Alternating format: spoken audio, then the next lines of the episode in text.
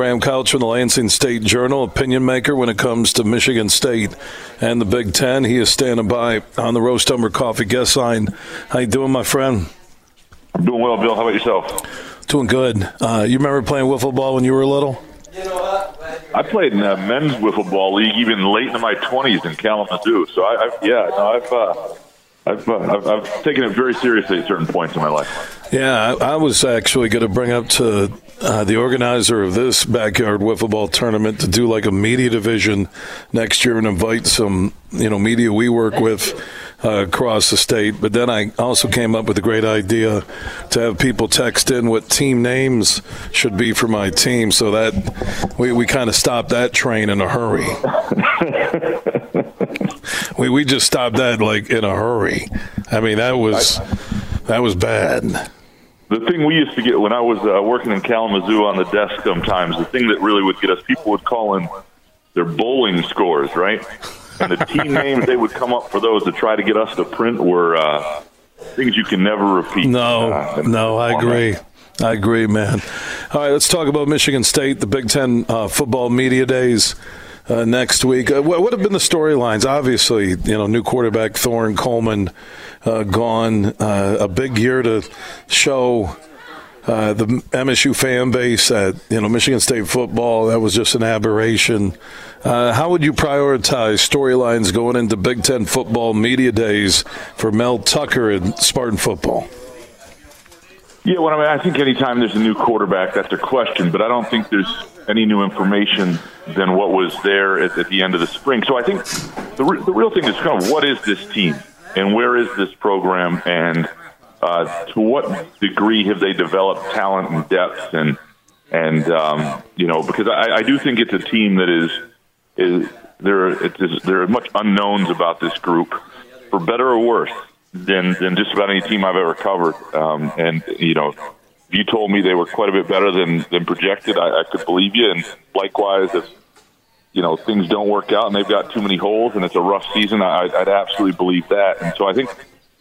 Uh, trying to get a sense of what they know and how much they know, because sometimes coaches do know by this time of year whether they've got a real shot. Yeah, and the key is really it's going to come down to quarterback and offensive weapons. And uh, at least on paper, your top two are gone to Auburn and Florida State. The question is, where is Mel Tucker going to generate offense with what he has on campus right now? Yeah, and I, I think for this particular group, more than if if Thorne and, and Keon Coleman and guys, I, I think the offensive line is, is important. Like they've got to actually be good. They can't just be, you know, winning by having difference makers. They need those guys too. They need them to emerge, but they need a line that gives whoever the young quarterback is, who's a first year starter, a chance. They need. Uh, and, and they do need a receiver to emerge. I think they'll be fine at receiver. The question is, do they really have a difference maker? Uh, you know that that we don't know. They've got a lot of interesting players at running back. There's just a lot of there's a lot of options, and and even on the offensive line, they've got a lot of experience. But how good is it? You know, just because you know it's the old Judd Heathcote line from the '80s, right? There's good news and there's bad news. The good news is we've got everybody back. The bad news is we've got everybody back. You know, like you just don't know up front what to what degree they've developed. It, they should be better than last year. They, they they need them to be, but I, I think that is that is the key to success. Because what you know, people got all over Payton Thorne a year ago, and, and, and some of it was fair, but. I don't know that any other quarterback, and I, I certainly don't think any quarterback on last on last year's roster would have survived and done any better, given the circumstances surrounding him. And they need better circumstances surrounding whether it's uh, you know, Noah Kim or or Katin Houser. A year ago at this time, how much better was Michigan State football or worse? we didn't we didn't know what we didn't know like and that's the problem with this time of year and a lot of like i mean we just didn't realize how debilitated they were up front. Um, and and then the other thing at this time of year the thing that hadn't happened yet is there were some really key injuries to xavier henderson and darius snow that hadn't happened. And i think there would have been some you know the team would have been a little bit different. Uh, the same with Jayden Reed early, and Payton Thorne had an injury early. Like they, they were very quickly not the team in September that I think they were in August, and they, they didn't have the depth throughout the program to, you know, to withstand that. And that's that's really, I think, going to be the first sign for for Mel Tucker. Every season has injuries, and before you get, I mean, at, at some point, you've got to have four star recruits in decent numbers as upperclassmen permeating your program if you want to get anything real done.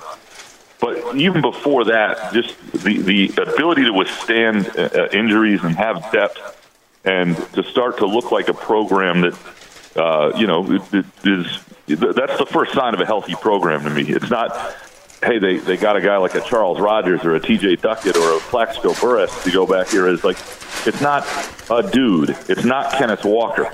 It's yeah, having, okay, Xavier Henderson went down, but you know what? The young guy behind him and, and, and the other, you know, the other, they've got other leaders that can step up. They got a safety behind him is okay. That, that's what I think we, you know, we'll find out a little bit more about this program and where they are this year. Graham Couch, Lansing State Journal, Couch in the Rube podcast, wherever you download podcasts, search for that. Uh, they'll have coverage of Michigan State and the Big Ten football media days next week. Graham, hope you're enjoying your summer. Football's almost here. We'll talk soon. Look forward to it. Take care, Bill.